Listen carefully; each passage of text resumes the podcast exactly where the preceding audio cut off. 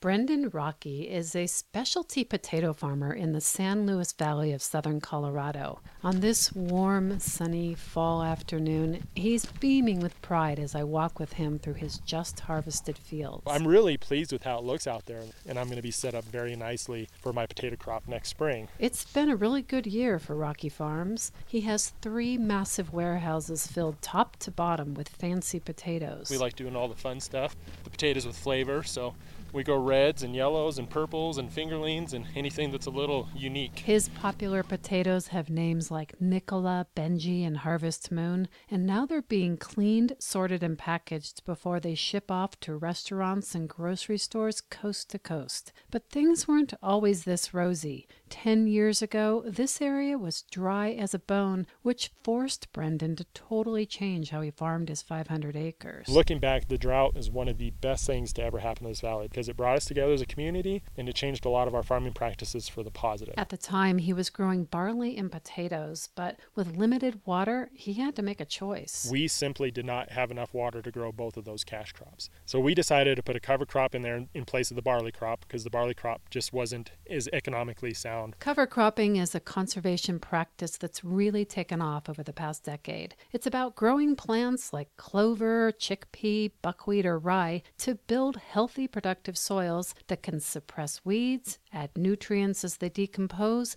and absorb more water. The next year, when he planted his potato crop on that same field, he saw his water use go down. And as he started rotating his fields between cover crops and potatoes, he found that overall he cut his water use by nearly half. So right now I'm take, using about 12 inches of irrigation each year to grow a potato crop, which, which is really low. And without the cover crop the year before, I wouldn't be able to farm with that little amount of water. It's not like the plants suddenly needed less water. It just showed Brendan how much water was going to waste. You know, so now when I irrigate, I'm able to irrigate a little bit quicker. I put less water on per irrigation, and I can go longer in between irrigations. So I've got a higher infiltration rate. The water goes down right where it belongs. And then once it gets there, my soil does a better job of holding on to that water. Another impressive benefit of cover crops is that as he enhanced his soil's health, he reduced his dependence on pesticides and fertilizers. I don't use any chemicals anymore. No pesticides on this farm whatsoever. We're not spraying for weeds, we're not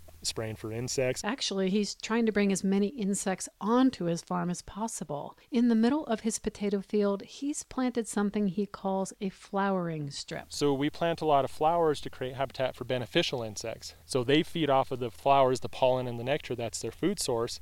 I mean, you just walk onto that flower strip and the, the thing just buzzes.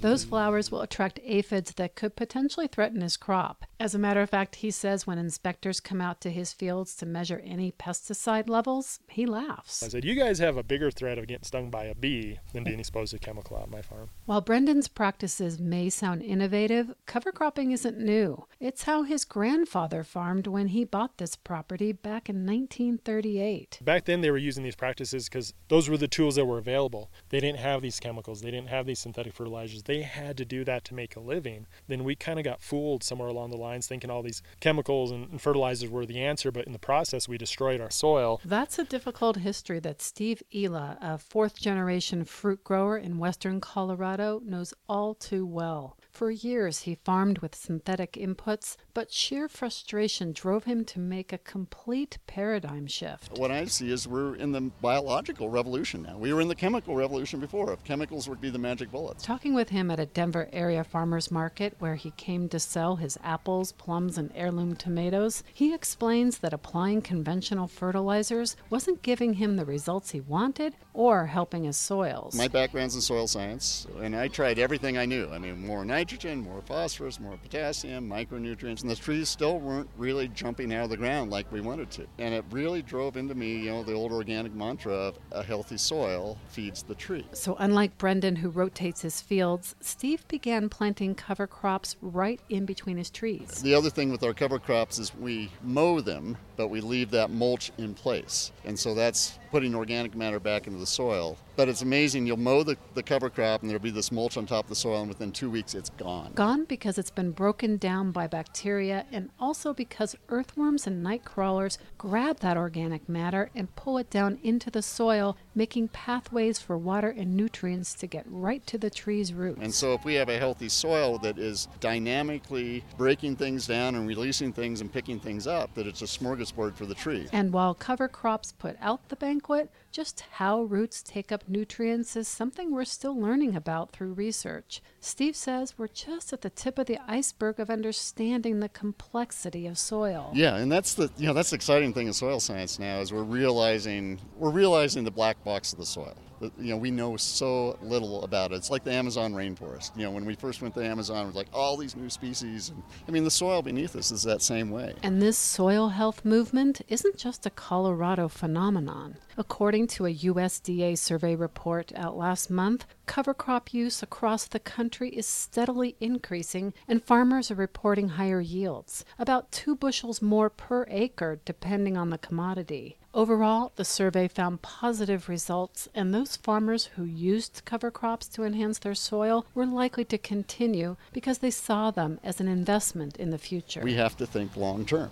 And it's not just about tomorrow and it's not about yesterday, it's about tomorrow and the next year and, the, and five years down the road. And so the cover crops are part of that.